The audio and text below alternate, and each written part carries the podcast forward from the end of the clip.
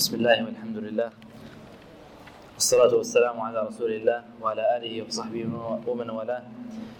وبعد اللهم اغفر لنا ولشيخنا وللحاضرين. قال المؤلف رحمه الله متن نخبة الفكر في مصطلح أهل الأثر.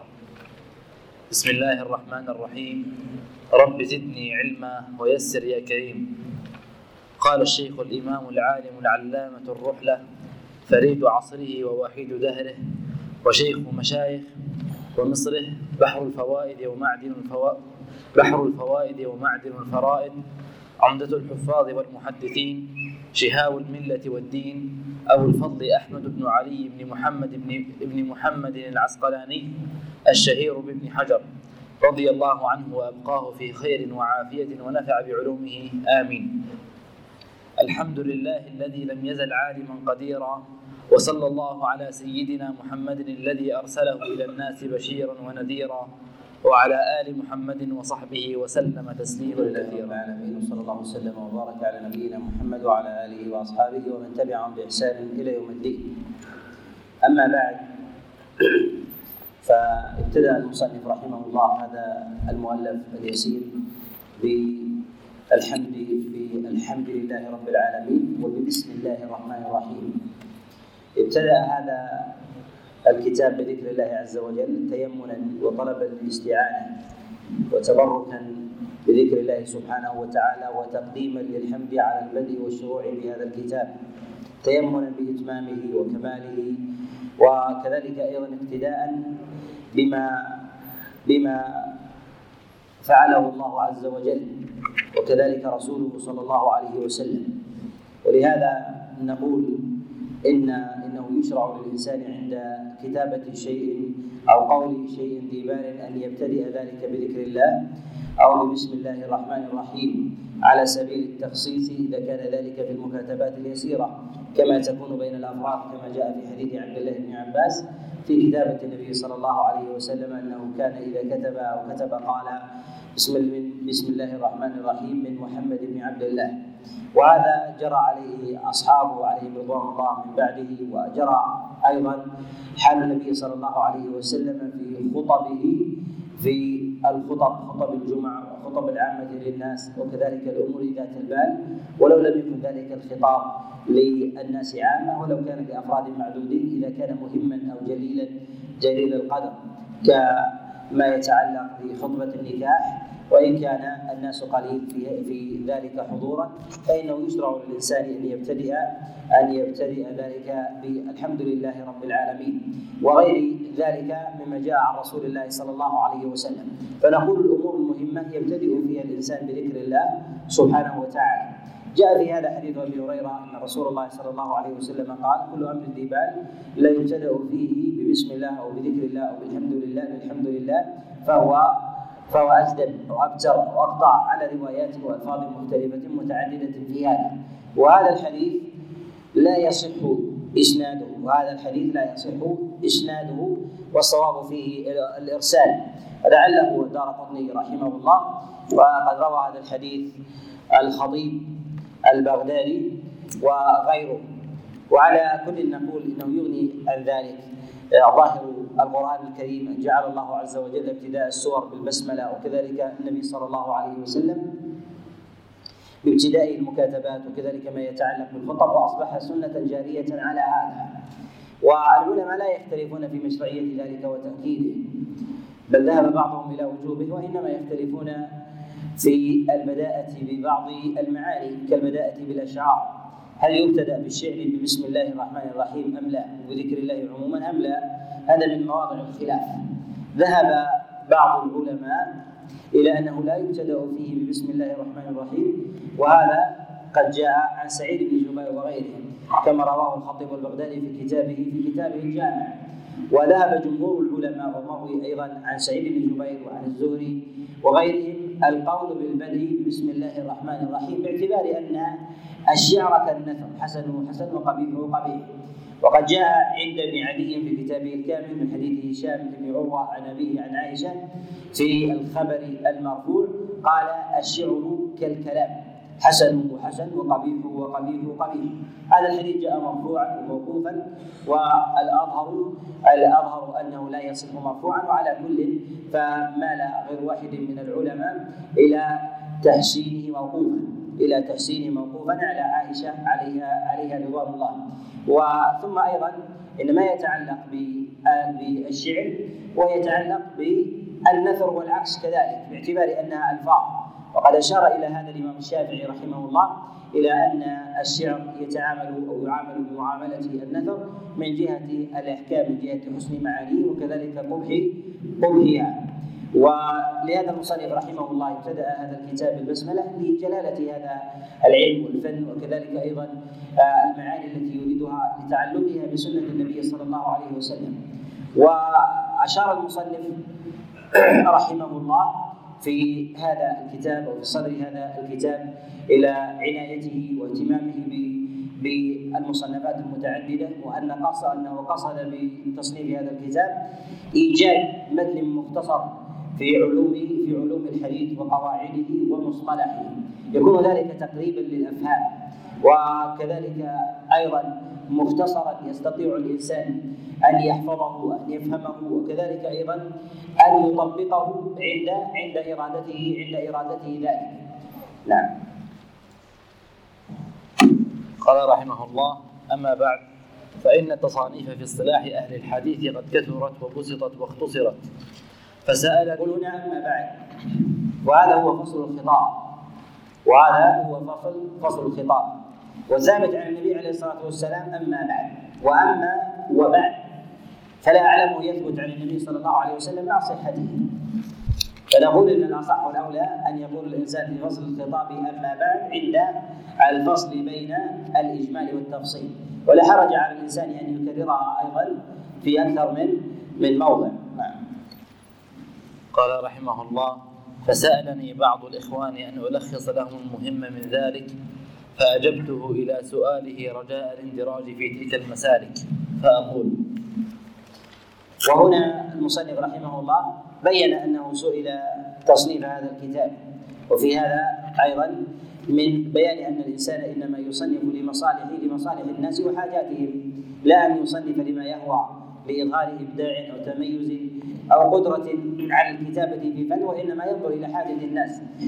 كذلك أيضا فإن التصنيف عند طلب الناس وحاجتهم فيه كسر كسر لرغبة النفس وكذلك أيضا دفع لإحسان الظن بالمؤلف أنه إنما كتب لحاجة الناس ولا ولطلب الناس لهذا لهذا الأمر واستجابة واستجابة له ولم يكن ذلك مجرد رغبة ذاتية أو هوى. نعم. قال رحمه الله الخبر الخبر إما أن يكون له طرق بلا عدد ذكر المصنف رحمه الله ما يتعلق بتعدد المصنفات في هذا الباب. والمراد بتعدد المصنفات في وكثرتها المراد بذلك هي علوم الآلة الموصلة إلى الحديث. العلوم عندنا إلى على نوعين علوم أصلية وعلوم آلة. والعلوم الآلة هي الموصلة إلى إلى تلك العلوم الأصلية. فكل علم من العلوم الأصلية له علم آلة يوصل إليه. وعلوم الآلة تتنوع صعوبة بمقدار صعوبة الغاية بمقدار صعوبة الغاية. وهذا أمر معلوم فكل علم فالقرآن فعلوم القرآن علوم معلومة وثمة علوم توصل إليها. السنة علوم وكذلك أيضا ثمة علوم توصل إليها وما يسمى بمصطلح بمصطلح الحديث وقواعد الحديث. وغير ذلك من الضوابط ما يتعلق بالقرائن قرائن الترجيح ومسائل العلل ونحو ذلك الموصلة إلى إلى الغاية. كذلك أيضا ما يتعلق بالفقه وهو علم اصلي وأما ما يوصل إليه وهي علوم الآلة. هي علوم علوم الآلة وذلك بقواعد الفقه وضوابطه وكذلك أيضا بعلوم التعريفات وغير ذلك أيضا كعلوم العربية. ثمة علوم أصلية فيها وثمة علوم آلة موصله موصلة إليها. فذكر المصنف تعدد المصنفات في هذا الباب وكثرتها وتشعبها على الإنسان وأنه يحتاج إلى مصنف مختصر في ذلك يدله ويرشده على على الصواب على سبيل الاختصار. على سبيل الاختصار.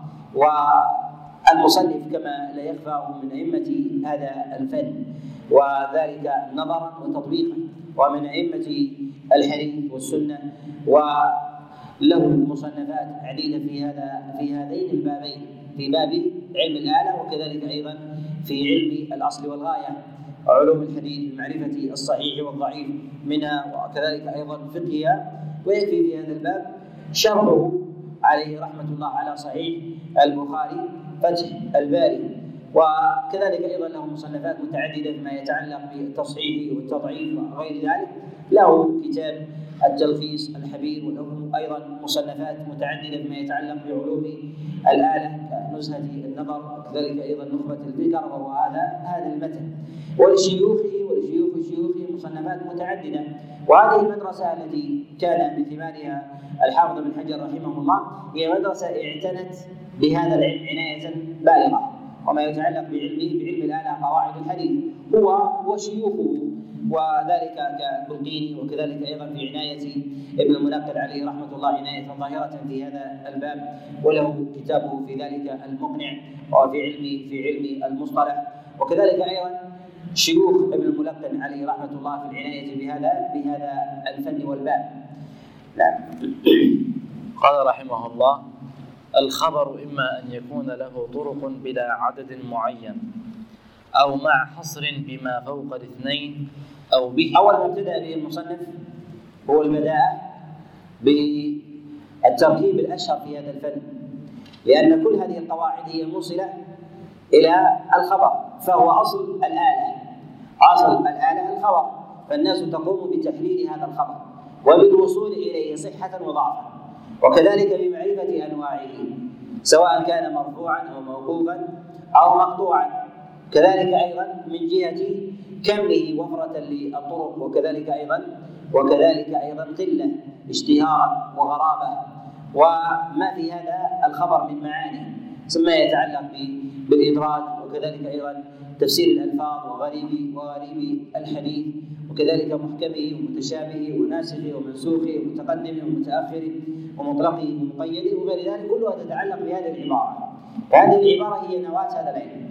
هذه العبارة هي نواة نواة هذا العلم وعنه يتبرع وعنه يتبرع هذا العلم ولهذا ابتدأ المصنف بهذه العبارة وهي لفظ الخبر.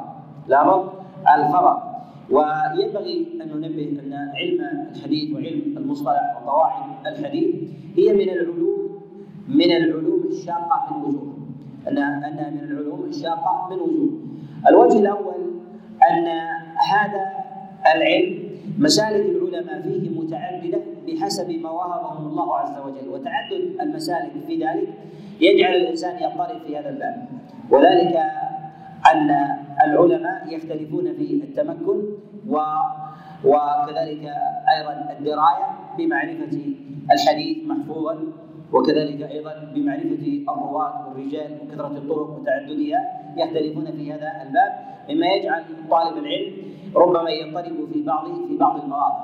الثاني أن القواعد التي يجري عليها العلماء في هذا الفن هي قواعد أغلبية لا قواعد مضطرده.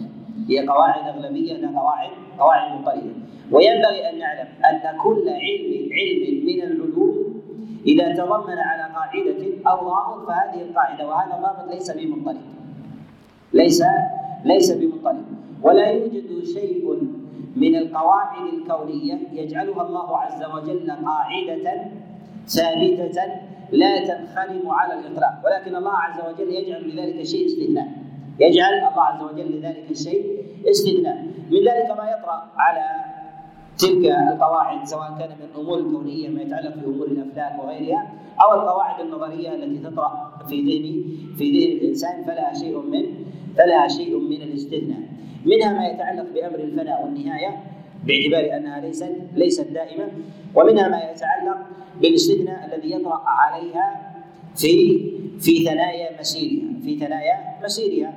فما من شيء إلا وله استثناء حتى مسير الشمس والقمر. الله عز وجل قد جعله على حساب ولكن الله سبحانه وتعالى يجعل هذا النظام يختل في بعض في بعض المواضع.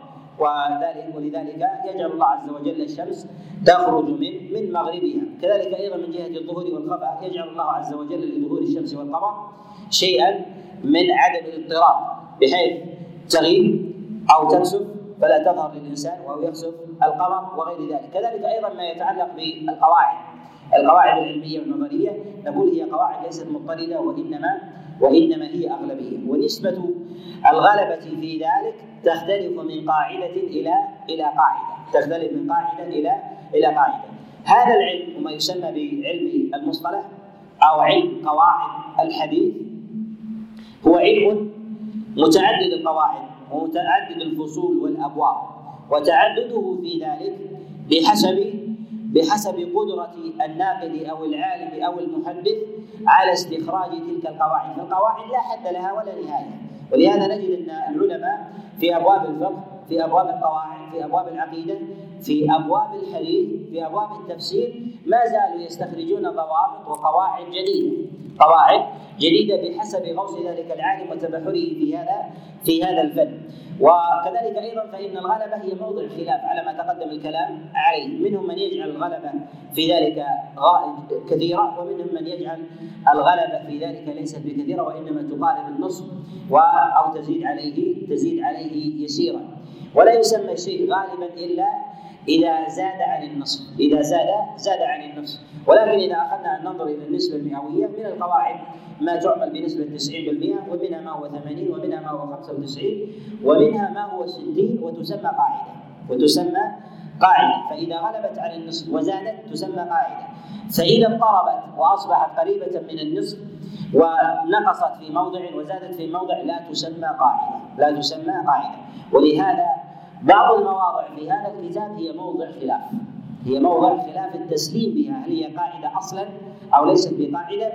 ولكن العلماء يضعون هذه الضوابط حتى يسهل الفهم لدى لدى طالب طالب العلم يسهل الفهم لدى لدى طالب طالب العلم وسهولة الفهم هذا هي في كل في كل علم.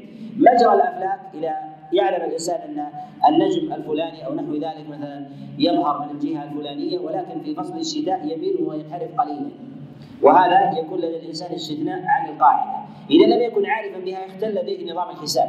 اختل لديه نظام الحساب. ولهذا نقول ينبغي لطالب العلم أن يكون عالما بالشيئين الأول عالم بحجم غلبة القاعدة والثاني أن يكون عالما بالاستثناء ومقداره.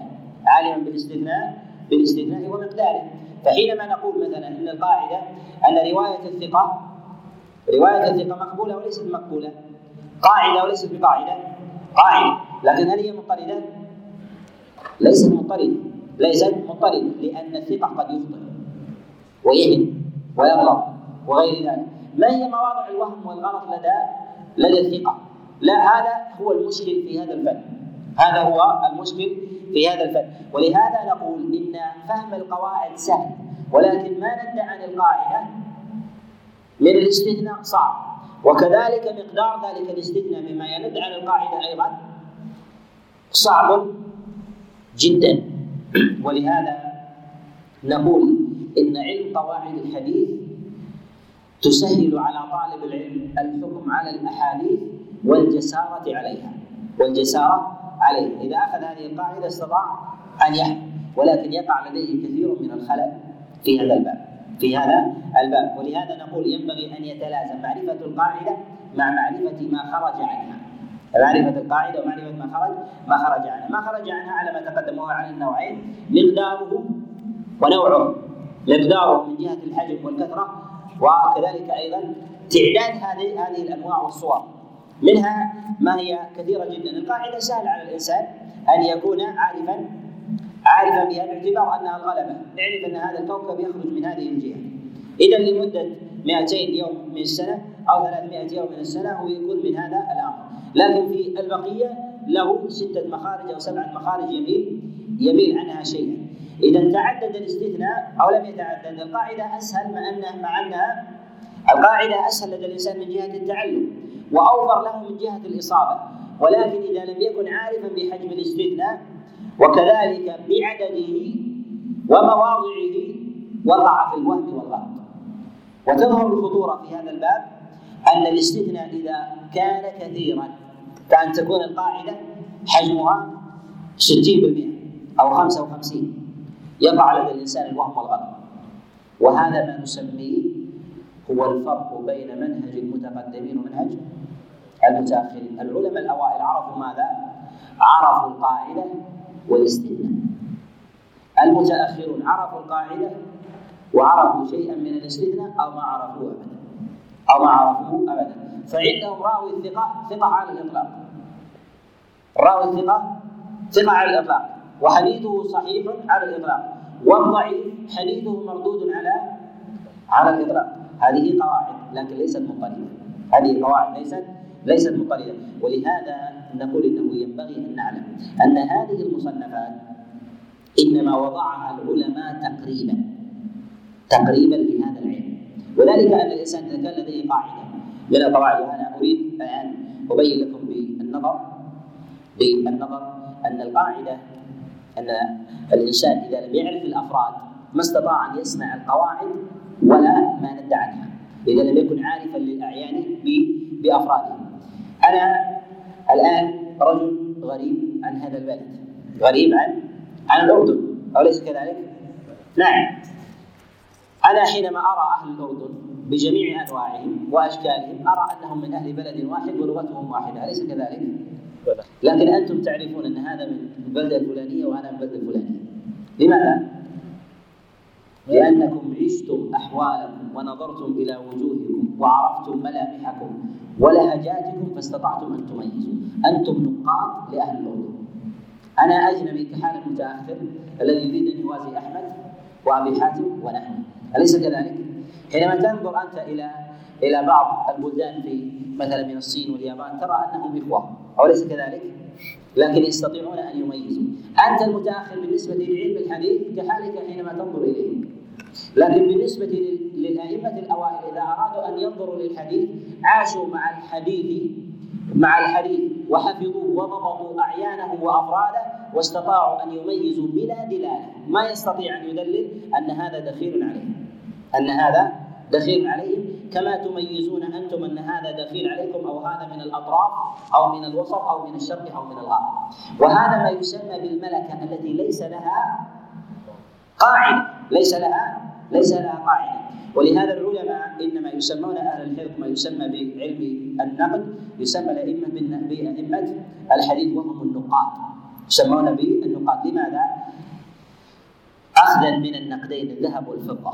ويسمون بالصيارفة. الصيارفة من الصرف لمعرفه المزيف عن غيره. الشخص حينما يكون خبيرا وهذه الإشارة التي ينبغي ان أن نفهمها أن علم الحديث وعلم العلل ليس علم قواعد. ليس علم قواعد. علم القواعد سهل هي 20 قاعدة اعطيك اياها خذ في في مئات الآلاف من الأحاديث تقطيعا هل هذا صحيح؟ ليس بصحيح. ليس بصحيح. ولهذا نقول إن النقاد تجد الصيارفة الذين يتعاملون بالنقدين الذهب والفضة ينظر إلى هذا هذه العملة ثم يقول هذه العملة مزيفة. أنت ترى أنها مطابقة. أوليس كذلك؟ نعم. ولهذا كان النقاد الأوائل الصيارفة للذهب والفضة حينما يأتيهم أحد بدينار أو درهم يقوم بوضع الدينار والدرهم بوضعه على حصاد ثم يسمع طنينه. ولطنينه يقول هذا مزيف وغير مزيف.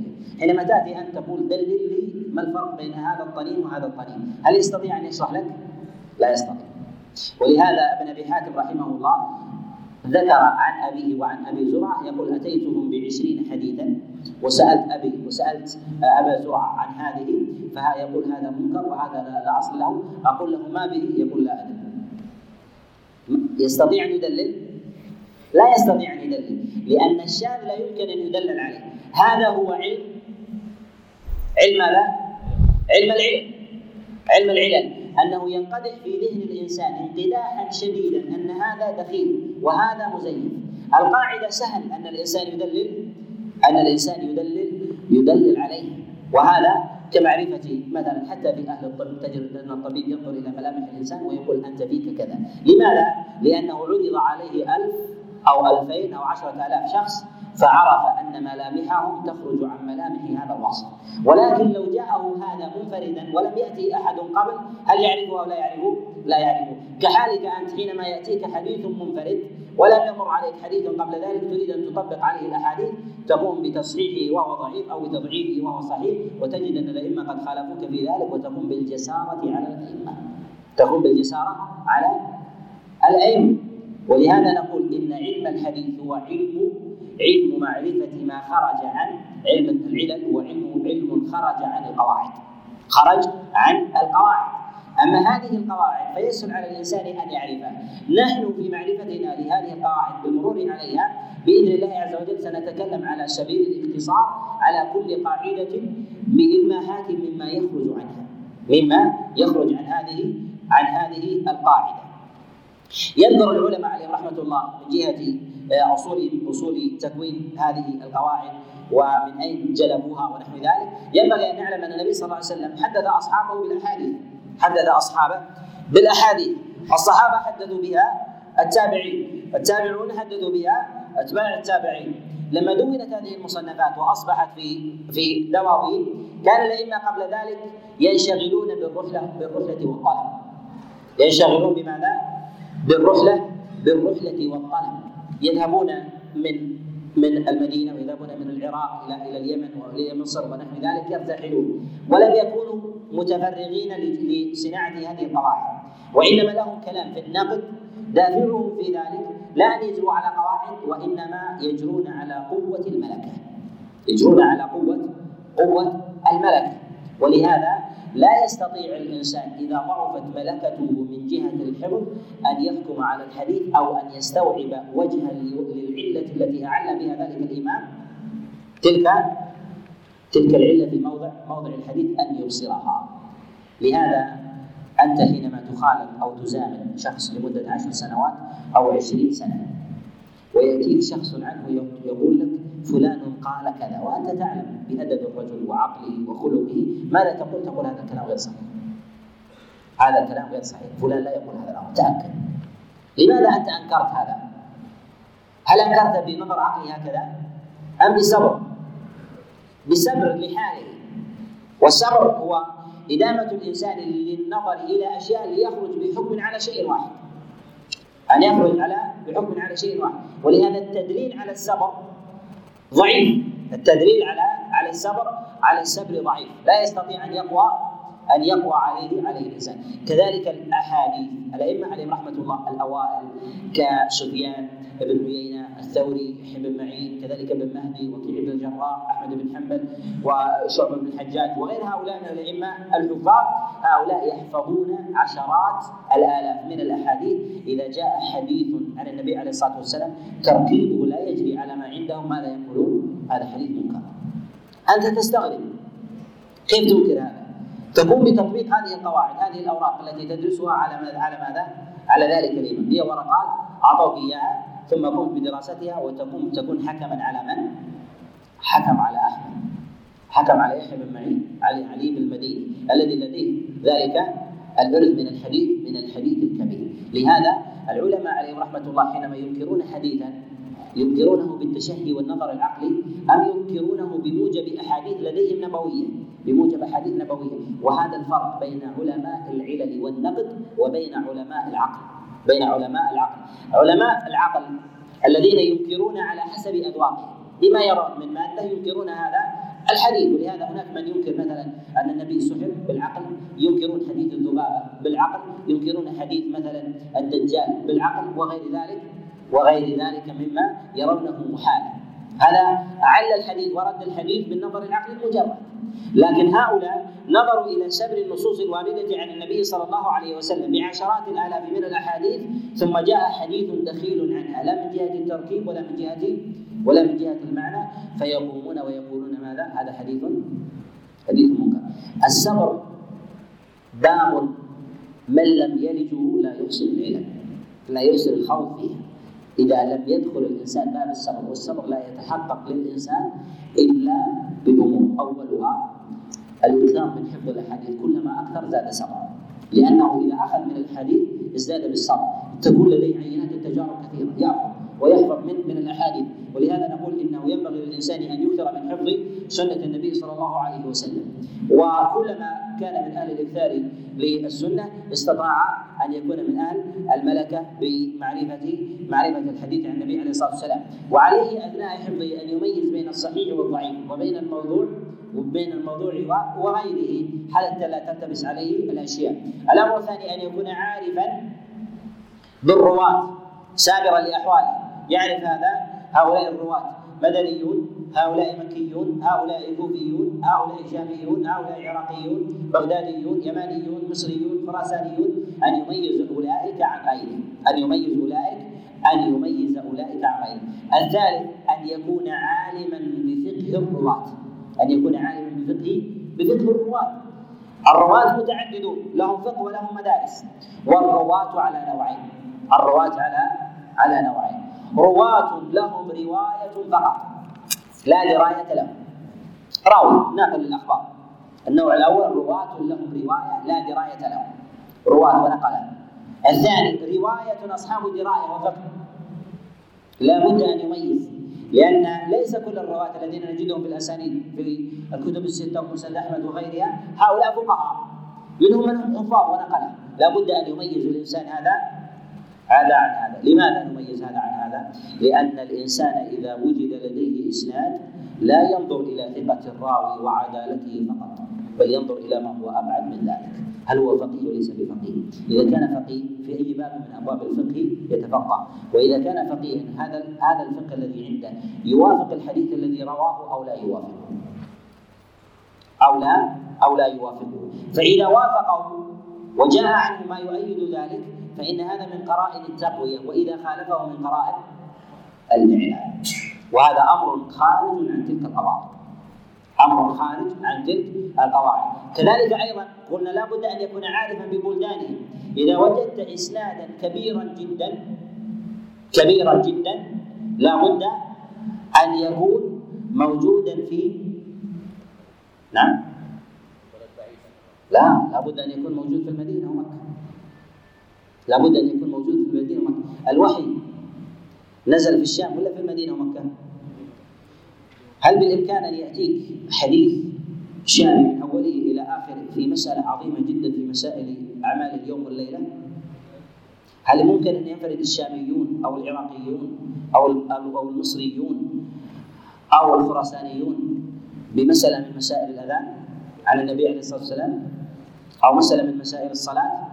لا الوحي ما نزل هنا الوحي ما نزل ما نزل هنا كذلك أيضا تعدد الحديث إذا تعدد الرواة نقلة له من بلد إلى بلد فاجتمع خمسة رواة من خمسة بلدان في حديث واحد.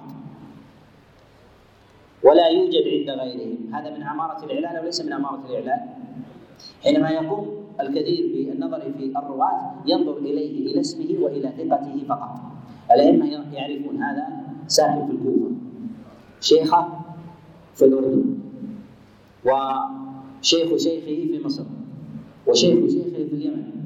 ثم رجع إلى خراسان ثم ذهب إلى إلى المدينة. هذا يصح. قد تنظر إلى أنهم ثقات لكن عند العلماء يصححونه. قل لا. حديث دخل البلدان ولم يتلقفها الأئمة كما يتلقف الناس التجارة. إذا دخلت البلدان وأخرج الناس إليها تجدون شعبة وابن مهدي وكيع بن الجراح على أبواب البلدان ينتظرون الرواة. نقلت الأخبار. وهذا دخل البلدان كلها. ثم لا يوجد إلا عند أولئك. ولهذا العلماء حينما يحدث راوي كوفي عن عن دمشقي عن مصري عن يماني عن خراساني مباشرة ينتقلون معه حال ورود الإسناد. ثم يقول توقف. لا حاجة لنا بهذا الحديث. لماذا؟ ما هي علته؟ لا يستطيع أن يحمل واحدا منهم. لا يستطيع أن يحمل واحدا منهم لكن هذا التركيب منقع ولهذا يختصرون ذلك بقولهم هذا حديث منكر. أنت حينما تنظر إلى القواعد تنظر إلى تراجمهم تقول ماذا؟ بأن هؤلاء الرواة ثقات. هؤلاء الرواة ثقات. ولهذا نقول إنه لا بد من معرفة الرواة ومعرفة فقههم الذي الذي يروونه فإذا كان الإنسان بصيرا بفقههم الذي يروونه كان من أهل الصبر. الرابع أن يكون عالما بأحاديث الباب. عالما بأحاديث الباب المروية. وذلك مثلا أن يكون مثلا الحديث في أحكام الصلاة أن يكون عارفا بأحاديث الصلاة كلها. بحيث حديث يرويه كبار في باب من الأبواب. وهذا هذه الرواية التي يرويها الكبار هي في مسألة من المسائل اليسيرة جدا في الفروع ويرويها رجل ضعيف أو متوسط الرواية مثله يحسن العلماء لا يقبلون مثل هذا. لماذا؟ لأن هذه الرواية رواية كبيرة ينبغي أن يحملها من هو أكبر من هو أكبر. منه ولهذا نقول إن المعاني كالمباني لها حملة. وللحملة أبدان ينبغي أن يكونوا أصحاب قوة إذا أتاك شخص ضعيف هزيل جدا وأتاك بحجرة بحجر وزنه 100 كيلو وقال أتيت هذه من من عمان إلى إربد ماذا تقول به؟ تقول هذا الكلام صحيح وليس بصحيح؟ ها؟ تقول ليس بصحيح أنت لا تحمل هذا كذلك أيضا إذا جاءت بمسألة من مسائل الدين الأصول الكبيرة راوي متوسط الرواية وليس له إلا خمسة أحاديث أو ستة أحاديث ثم جاءت بقضية كبيرة من مسائل الدين. نقول هذه ليست لك أنت ضعيف. أنا ثقة وأنا صاحب ديانة أنا صاحب ديانة لكن الوهم دخلك من أي موضع. أنت لا تحملها. أنت لا تحملها. لماذا؟ لأن المعاني والأحاديث لها حملة كحال الحجارة الكبيرة لا بد أن يكون السلسلة في ذلك قوية. لا بد أن تكون السلسلة في ذلك قوية. نقول أنت لو أتيتنا بحجر يسير قبل. ما هو الحجر اليسير؟ يقابله في ذلك لو أتينا بفضل التسبيح فضل التهليل فضل الوضوء أو شيء من هذا هذا من فضائل الأعمال نقبلها منك. لكن أن تأتينا من مسألة من أعلام مسائل الدين لا نقبلها لا نقبلها منه ولهذا العلماء ينظرون إلى فقه الراوي والمروي في هذا الباب وكذلك إلى أحاديث الباب. كذلك أيضا حتى نفهم ونتصور هذه المسألة. أن الدين محكم أن الدين احكامه غايه في الإحكام. كتاب كتاب أحكمت آياته ثم ثم فصلت أحكمه الله ثم فصله لرسول الله صلى الله عليه وسلم بيانا وتنزيلا له عليه عليه الصلاة والسلام. ولهذا مثلا ما جاء في حديث عبد الله بن عمر في الوضوء من ألبان من ألبان الإبل من ألبان الإبل. الحديث قد يحسنه البعض. مثلا لكن إذا كنت بصير أنت بالفقه الوارد في هذا والأحاديث الواردة في الباب تقوم أنت بإنكاره. تقوم أنت بإنكاره. تجد من يحسنه. لماذا أنت تقوم بإنكاره؟ الناس تأكل لحم الإبل أكثر أو تشرب اللبن أكثر؟ ها؟ تشرب اللبن أكثر خاصة في الزمن الأول. لماذا جاء اللحم الذي لا يطرأ على الإنسان إلا في الأسبوع أو في الشهر؟ مرة جاء بأحاديث صحيحة كما في حديث جابر بن وغيرها. ثم يأتي اللبن الذي تعم به البلوى بحديث بحديث دون ذلك. ينبغي أن يكون إسناد حديث. اللبن أقوى من إسناد حديث اللحم. إذا أعلنت حديث بحديث آخر منفك عنه. منفك منفك عن منفصل. ولم يخطر في في بالك ما لم تكن مستوعبا لاحاديث لأحاديث الباب. هذا نظرا صحيح وليس بصحيح؟ هل تجده في قاعدة مدون لك في قاعدة؟ إذا أتتك أحاديث اللبن فإن لا تصحيح حتى يأتيك حديث. أقوى من أحاديث اللحم؟ هل يأتي هذا؟ لا يأتي. من أين يأتيك هذا الملكه؟ تقول لدى الإنسان كلما كان الإنسان ضابطا وحافظا للسنة والاحاديث التي في الباب يخطر لديه حديث في هذا في هذا الباب ويقوم ويقول بتقويته. يقوم بتقويته أو تضعيفه. وربما يجتمع لديه شواهد كثيرة جدا. الإنسان ينام أكثر أو يشرب الحليب الإبل أكثر؟ ها؟ يشرب الحليب أكثر. الصدر الأول يشربون الحليب أكثر لأنه ينام مرة أو مرتين. ها؟ ولا لا؟ ويشرب الحليب الصباح وفي المساء ليس لهم إلا هذا لبن أو تمر وإذا سافر كان كان على مثل هذا الأمر. ولهذا تستطيع أن تعل حديث الوضوء من اللبن بنكارته لأن أحاديث النوم جاءت أقوى منه. جاءت أقوى اقوى كذلك أيضا ما يتعلق بنواقض الوضوء واستحبابها مما جاء عن النبي عليه الصلاة والسلام عنه عليه الصلاة والسلام جاءت باقوى منه وهذا أكثر مماسة لي أكثر مماسة للناس في هذا في هذا الأمر. كذلك أيضا ما يتعلق ببعض أدعية النبي عليه الصلاة والسلام أو غير ذلك التي جاءت عن رسول الله صلى الله عليه وسلم. مثلا كقنوت الوتر في حديث آه، في آه، في حديث الترمذي في قول النبي عليه الصلاة والسلام اللهم اهدنا فيمن هديت اللهم اهدنا فيمن هديت وتولنا فيمن توليت وغير ذلك. إلى آخر آخر الخبر قال كان يقوله في وتره. تقوم في النظر في جهة امكانه تقول لو كان هذا موجودا لكان أولى أن ينقل عن رسول الله صلى الله عليه وسلم الادعيه عنه. الأكثر لماذا؟ لأن الوتر هو كل يوم يفعله الإنسان والنبي عاش في ذلك زمنا طويلا. لماذا لم يعلمه إلا إلا لسبطه عليه السلام. ولهذا نقول إن في مثل هذا ينبغي أن يشتهر ويستفيد.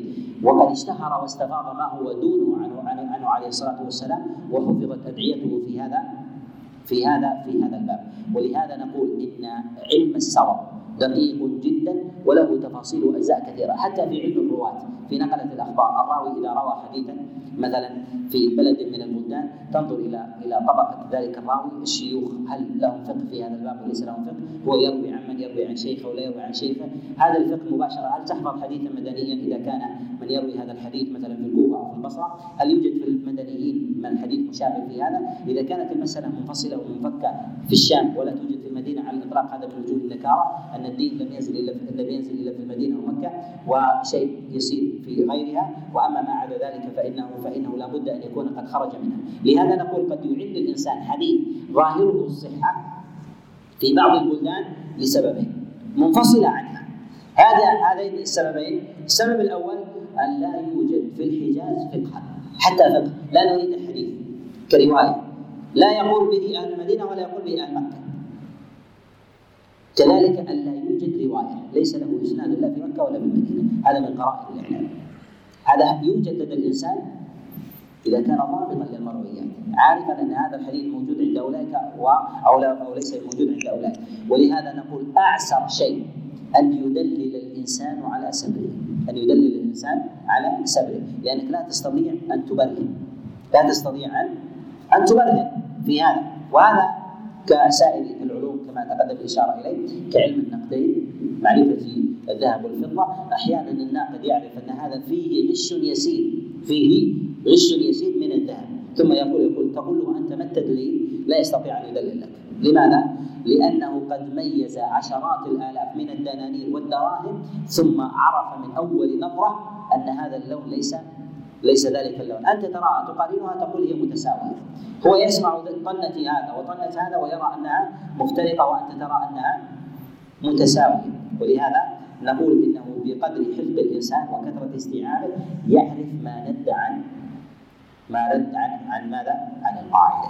نحن في هذا الكتاب النظر في علوم القواعد ما يسمى بمصطلح الحديث سهل. سهل. ولكن ينبغي للانسان أن يحذر عند التطبيق. أن يحذر عند عند التطبيق. فينبغي للإنسان ألا يكون جاسرا في مقابل في مقابل أولئك الأئمة الذين عرفوا الأحاديث عرفوا الفقهيات عرفوا الرواة وغير ذلك. أحيانا أشياء يسيرة جدا تؤثر على تقوية الحديث عند عند الأئمة. الغالب في نظر طلاب العلم أنهم إذا أرادوا أن ينظروا في الراوي ينظرون في ترجمته وهل هو ثقة أو ضعيف فقط. أليس كذلك؟ هذا نظر قاصر لابد أن تنظر في حرفته ماذا يعمل؟ هل هو قاضي ولا مؤذن ولا إمام مسجد أو غير ذلك؟ هل هو ممن ذكر بالجهاد أو نحو ذلك؟ هؤلاء يضبطون ما اعتنوا به ولو كان في ذاته إذا روى حديثا في غير في غير بابه لعد ضعيفا فتجد يقول فلان بن فلان المؤذن ويروي حديثا في الأذان هذا يعتني باحاديث بابه أو لا يعتني يعتني بأحاديث بابه أو وصف بالقضاء يعتني بأحاديث القضاء أكثر من غيره ويكون ضابطا لها. لماذا؟ لأنه يمارسها أكثر من غيره فيكون لديه لديها تأثير عليه من جهة من جهة العناية العناية بها. وثمة قرائن أحيانا تكون غائبة حتى التدليل عليها صعب. مثلا يكون يوجد في الإسناد راوي على ما تقدم من الرواة على نوعين. رواة أصحاب رواية لا دراية له ورواة لهم رواية ودراية يعني لديهم فقه. إذا كان لدى هذا الراوي فقه ثم وجدنا الحديث يدل على مسألة هو يقول بخلافها. الأئمة الأوائل من الرواة لا بد أن يطوعهم الحديث عليه وما يتركونه إلا لسبب. وما يتركون إلا لسبب. أحيانا لا يوجد لهذا الراوي قول فقه. وجاء بدلالة. وشيوخ هذا الراوي بجميعهم على خلاف هذا هذا الحديث. هذا قرينة على ماذا؟ على الضعف لماذا؟ لأنه لا بد ان أن يؤثر هذا على الأقل في الشيوخ أن يخبرهم أن لديه هذا الحديث. أن يكون لديه أن يكون لديه هذا الحديث. كذلك أيضا من وجوه السبب سبر الأزمنة أزمنة الرواة. أزمنة الرواة. يعني من جهة عمره وتمكينه فيهم أو نحو ذلك وكذلك من أدرك ومن لم يدرك ونحو ذلك له اثر في العلم.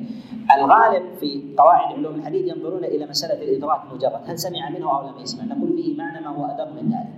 وهو مدة الإدراك، الزمن الذي أدرك أدرك فيه، وهذا أيضا من وجوه من وجوه السبب.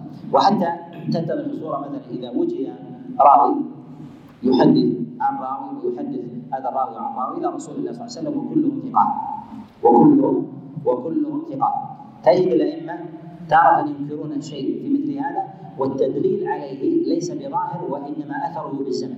ما هو أثره بالزمن؟ أن يكون واحد من الرواة عمره 80 سنة أو 90 سنة أو 90 سنة حدث عنه تلميذ له ادركه في الخمس سنوات الأخيرة. نعم؟ لا عمره 80 تلميذه ولد قبل وفاته بعشرين سنة. يعني في الغالب سمع منه في الخمس سنوات الأخيرة.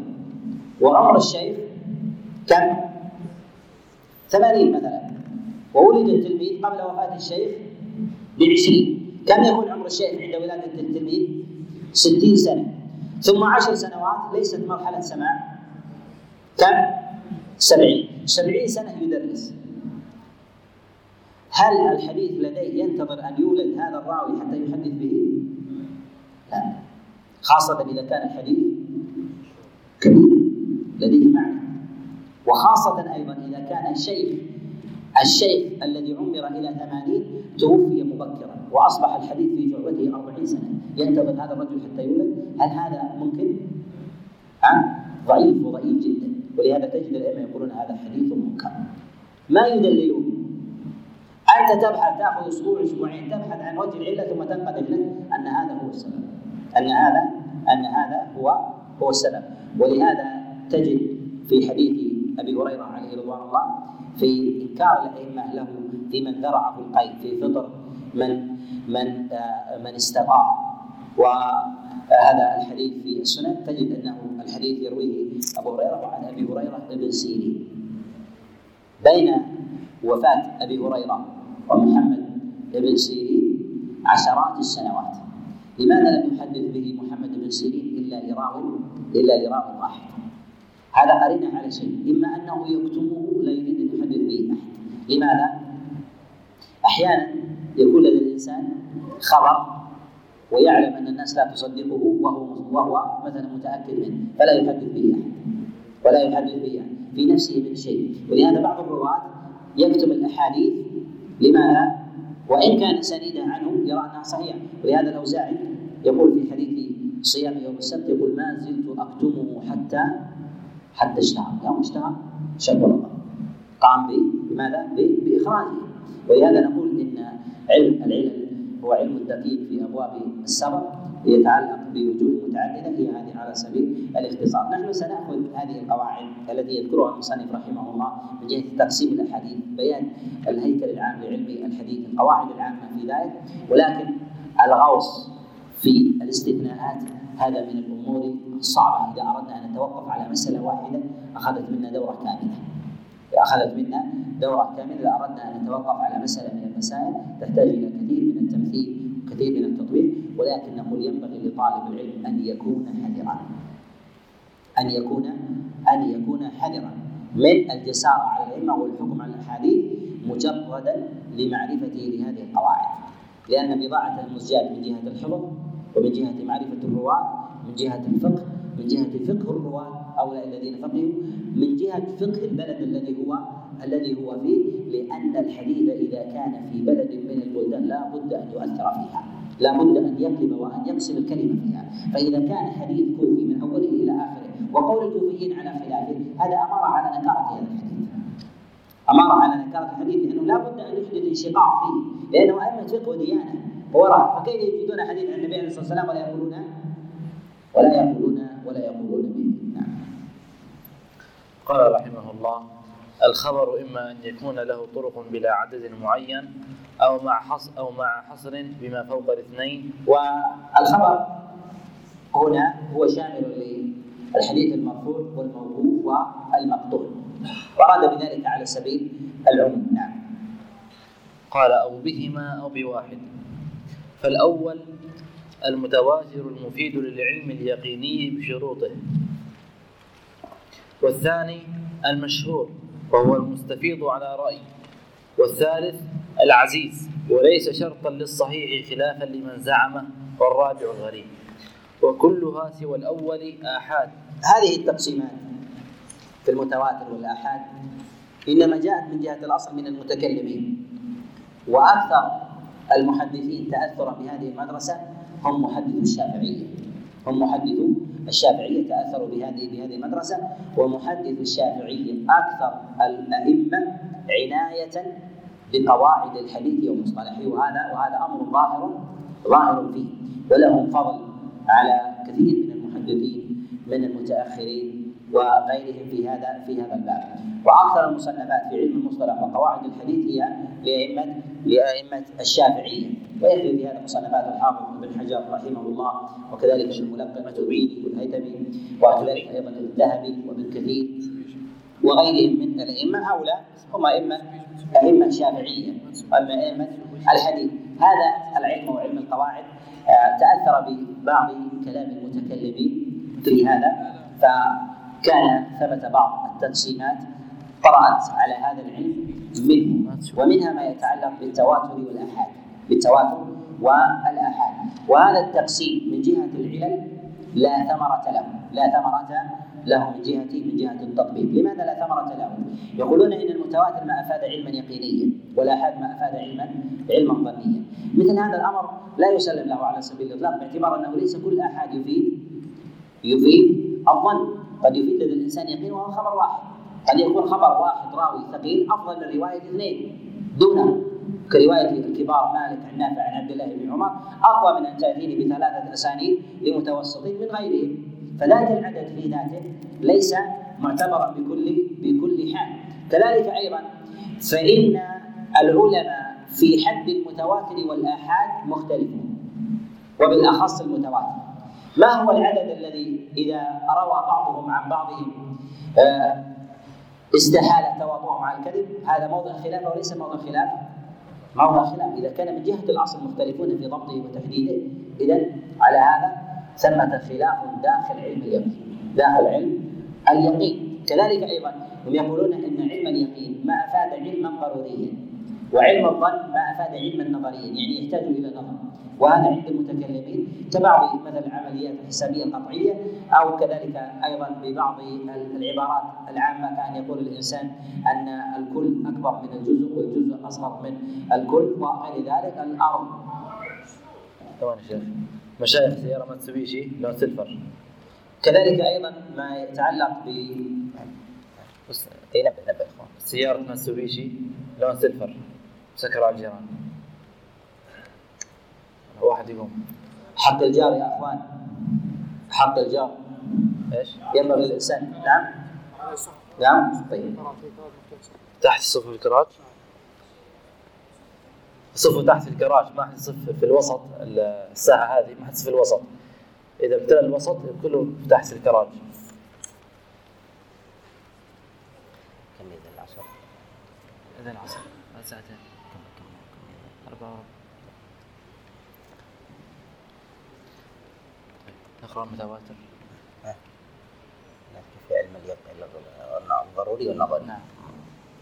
العلم العلم المتواتر هو ما أفاد علما يقينيا وعلم اليقين قالوا ما أفاد علما علما ضروريا. يعني بالضرورة يؤمن به يؤمن به الإنسان.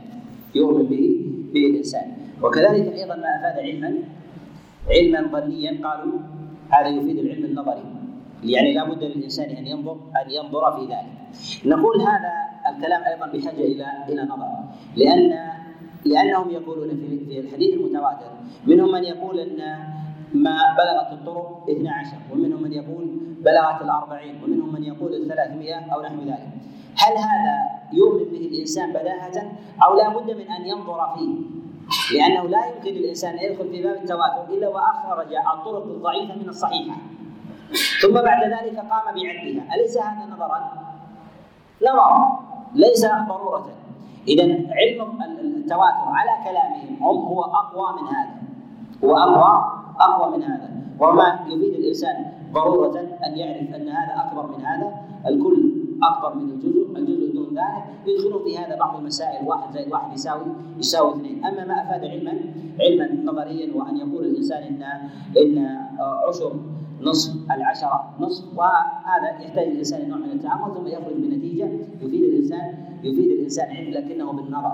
ولا يعني أن نظره في ذلك أنه يعطيه ظنا قد يعطيه بعد ذلك بعد ذلك يقينا أنه يعرف مثلا أن أن خمس نصف العشرة خمس نصف العشرة كم؟ واحد. هذا يحتاج إلى إلى نظر. يحتاج إلى نظر. ثم إذا نظر بعد ذلك فاده علما يقينيا أو ما فاد علما يقينيا. فاده علما يقينيا. قد يكون في النهاية يصل إلى حد اليقين في علم النظر كما يجد في علم الضرورة. كما يجد في علم في علم الضرورة. إذا لا يمكن أن يصل الإنسان في علم الحديث إلى المتواتر ومعرفته إلا بعد عد وفرز للصحيح والضعيف ثم يعلم بذلك اكمال العدد على خلاف عندهم في في ذلك. ولهذا نقول إن علم التواتر والآحاد على طريقة المتكلمين لا أثر له في أبواب الصحة والضعف. لا أثر له في أبواب الصحة والضعف. ولكن العلماء يأخذونه من باب التقسيم كون الإنسان يشمل الطرق ثم يعرف القرائن. يقولون لأن من في الغالب أن ثلاث طرق أقوى من الطريق الواحد. هذا في الأغلب وليس على الاضطراد. قالوا يستفاد منه من هذا من هذا الوجه. نعم.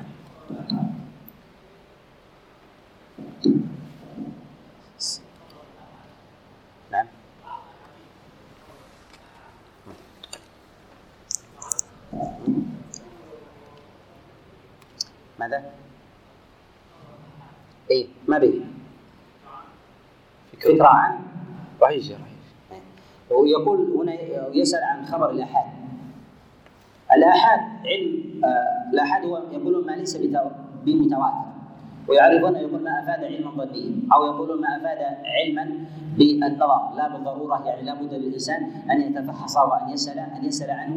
لا يعطيه علما بداهه هكذا من غير من غير تدليل فيقولون مثلا الشمس إذا رأى الإنسان لا يحتاج إلى تدليل عليها. لماذا؟ لأنه لا يستطيع أن يثبتها لوجود لوجودها مجردا. لأن كل الدلائل هي أضعف من من من منها. كل الدلائل هي أضعف منها. وإذا أراد الإنسان نفيها لا يستطيع لا يستطيع الإنسان أن يقاوم النفي لماذا؟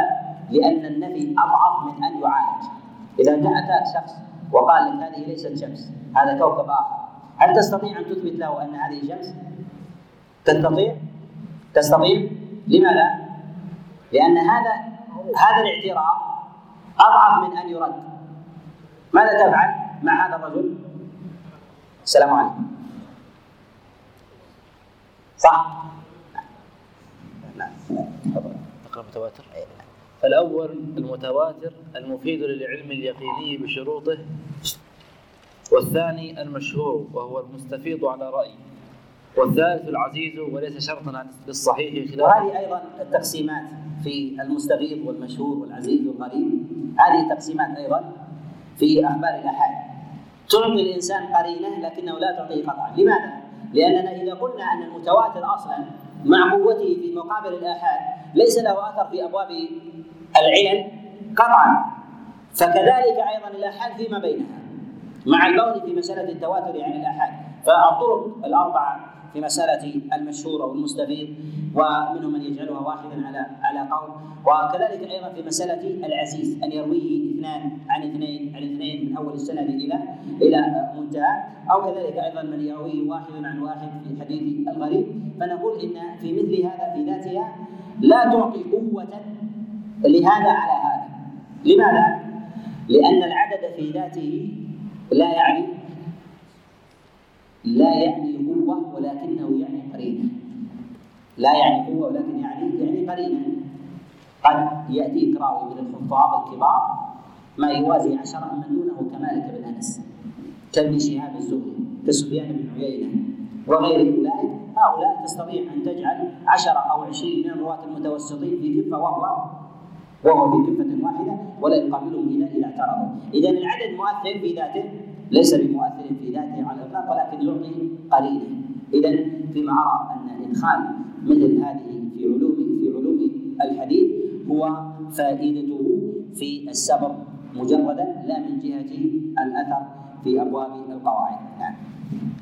قال والثالث العزيز وليس شرطا للصحيح خلافا لمن زعمه والرابع الغريب وكلها سوى الأول آحاد وفيها المقبول والمردود لتوقف الاستدلال بها على البحث عن أحوال رواتها. هنا ذكر المصنف رحمه الله أن الآحاد فيها المقبول والمردود وما ذكر المتواتر في هذا الباب في القبول والرد.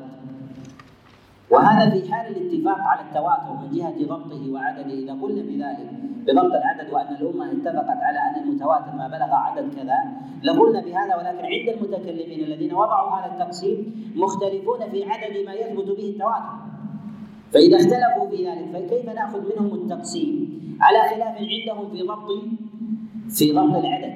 ولهذا نقول قد يكون متواترا عند قوم وهو ضعيف عند أقوام لأنهم لا يؤمنون بالعدد الذي آمن به أولئك. لأنهم لا يسلمون بتواتره أصلا. فإذا اختلت القاعدة الأصلية اختل الفرع تبعا قال لتوقف الاستدلال بها على البحث عن أحوال رواتها دون الأول وقد يقع فيها ما يفيد العلم النظري بالقرائن على المختار. ثم الغرابة إما أن تكون في أصل السند أو لا. وعلم القرائن علم لا حد له ولا حصر. القواعد أيضا لا تحصر لكن يمكن للإنسان أن يجمع أكثرها أما علم القرائن فلا حد له. علم القرائن لا حد له. القاعدة الواحدة قد يحتف بها عشرات ومئات القرائن. القاعدة الواحدة. وقد تكون القرينة أقوى من القاعدة. فتغلبها. وقد تكون القاعدة أقوى وهذا هو العقل ولكن لكثرة القرائن ووفرتها إذا اجتمعت تقوى على القاعدة. تقوى على على القاعدة. وهذا تجد كثيرا في آه، في في القواعد في مسألة في مسألة الانقطاع في مسألة الإرسال في مسألة الراوي الضعيف. كذلك أيضا في الراوي المدلس وغير ذلك.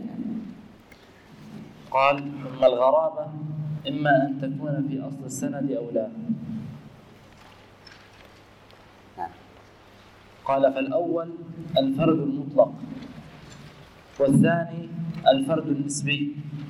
ويقول إن الغرابة في ذلك على نوعين. إما أن تكون في السند كله من أوله إلى إلى منتهى وإن اشتهر بعد ذلك. وذلك كحديث إنما الأعمال بالنيات.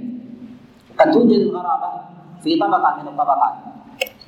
وهي غرابة نسبية بالنسبة لذلك الراوي. غرابة بالنسبة للصحابي أو بالنسبة للتابعي أو لتابع التابعي وهكذا.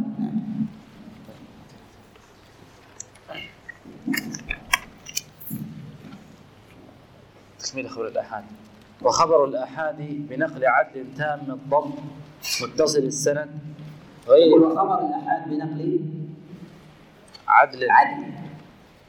ما المراد بالعدالة؟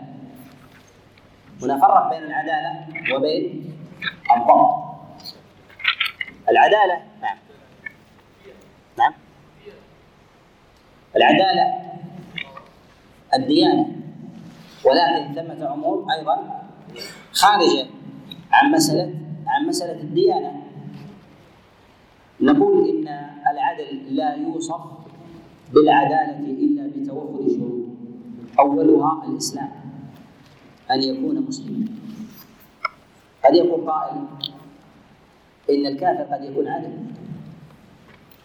نقول من ظلم مع الله لا يمكن أن يكون عدلا. لأننا نتكلم في هنا في أمور الديانة وأمور السنة وغير ذلك. فليس بعدل في هذا الباب على الإطلاق. قد يعدل في مال أو في شهادة أو غير ذلك. هذا باب مبحث ومبحث آخر. الشرط الأول هو الإسلام. الثاني العقل. ومن سلب العقل لا يمكن يوصف بالعداله لرفع التكليف عنه واختلال آلة آلة الإدراك معه. فلا يميز بين الصحيح والضعيف والصواب والخطأ والحق والباطل والخير والشر. فيخلط هذا بهذا ويقلب هذا بهذا. لهذا حينئذ لا نقول إنه إنه عدل الأمر الثالث البلوغ وهذا أيضا يحتاج إلى تفصيل في مسألة العدالة. البلوغ هو الذي يجري معه القلم وله علامات وهي من مباحث الفقه ينظر ينظر فيها وتباين الرجل والمرأة في هذا. نقول البلوغ هل هو شرط مطلق لعدالة الراوي في أبواب التحمل والأداء أم هو شرط للاداء للأداء فقط؟ نقول هو شرط للأداء لا شرط للتحمل. قد يتحمل الإنسان وهو صغير حادثا ويحدث بها بعد ذلك. ويحدث بها بها بعد بعد ذلك. فنقول حينئذ إنه شرط للأداء لا شرط للتحمل. فإذا حدث الصغير بحديث وهو صغير دون البلوغ ثم لم يحدث بهذا بعد ذلك نقول لا نقبله لماذا؟ لانتفاء العدالة. لانتفاء العدالة. لأن الصغير ضعيف الأهلية. ضعيف الأهلية. لا يعلم المسؤولية بنقل الحديث سواء كان ناقصا أو زائدا. بخلاف لو كان لو كان لو كان بالغا. إذا كان بالغا يعرف التبعات التحديث بالحديث وأثره ونحو ذلك إذا كان صغير لا يدرك ربما كان فيه زيادة أو نقصان. ولهذا عبد الله بن عباس عليه رضوان الله سمع أكثر مرويه عن النبي عليه الصلاة والسلام في حال الصغر قبل بلوغه وقد توفي النبي عليه الصلاة والسلام توفي النبي عليه الصلاة والسلام وعبد الله بن عباس في الاحتلال في اول في أول احتلال. ولهذا جاء في البخاري في حديث عبد الله بن عباس في حجة الوداع قال البخاري رحمه الله في كتاب العلم قال باب متى يصح سماع الصغير. أورد في حديث عبد الله بن عباس قال صلى رسول الله صلى الله عليه وسلم بمنى إلى غير جدار فأتيت على أتان يعني حمار وأنا قد ناهزت الاحتلام يعني قاربت منه وهي حجة الوداع والنبي عليه الصلاة والسلام مات بعدها مات مات بعدها؟ قال فأطلقت الاتان ترجع بين يدي بعض الصف وصرفت معه. فهذا دليل على أن الحادثة إذا ضبطها الراوي قبل بلوغه ثم حدث بها بعد ذلك ان هذا التحديث صحيح. كذلك أيضا أن السماع يختلف عن الاداء التحمل يختلف عن الأداء. اسمعها وأنت صغير ولكن لا تحدث بها إلا وأنت كبير لأن العدالة في ذلك لا تتحقق الا إلا الإنسان في في ذلك. الشرط الخامس الرابع السلامه من الفسق.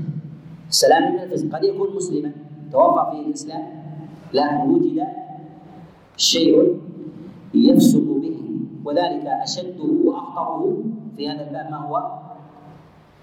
الكذب.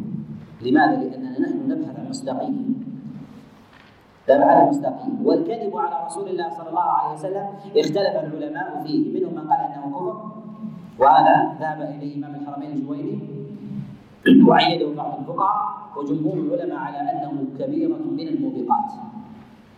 ولا يكفر صاحبه إلا إن استحله. يقول كذب عن النبي عليه الصلاة والسلام على على نوعين أو على الخلاف فيه على قولين و ثم يليه بعد ذلك من المفسقات ما ظهر به ما يطلق على الإنسان وصف الفسق. وذلك كالسرقة أو الغيبة. أو الكذب على سبيل العموم ولو كان على غير رسول الله صلى الله عليه وسلم. كذلك أيضا ما من أصاب حدا بزنا أو شرب خمر أو نحو ذلك. لأن من ضعفت ديانته ضعفت أمانته وضعف تصديقه كذلك. ضعف تصديقه كذلك. ولهذا نقول إنه لا بد أن يكون الإنسان أن يكون الإنسان سالما من سالما من المفسقات. الشرط الخامس الصدق أن يكون الإنسان صادقا. ومعنى أن يكون الإنسان صادقا أنه لا يحفظ عنه شيء من الكذب. لا يحفظ عنه شيء من الكذب. وإن كان هذا قد يدخل في الباب الأول إلا أن العلماء يجعلونه منفصلا منفكا عنه لأنه أصل لأنه أصل في هذا الباب فيهتم به على سبيل الانفراد. على سبيل الانفراد. السادس نعم. نعم السابع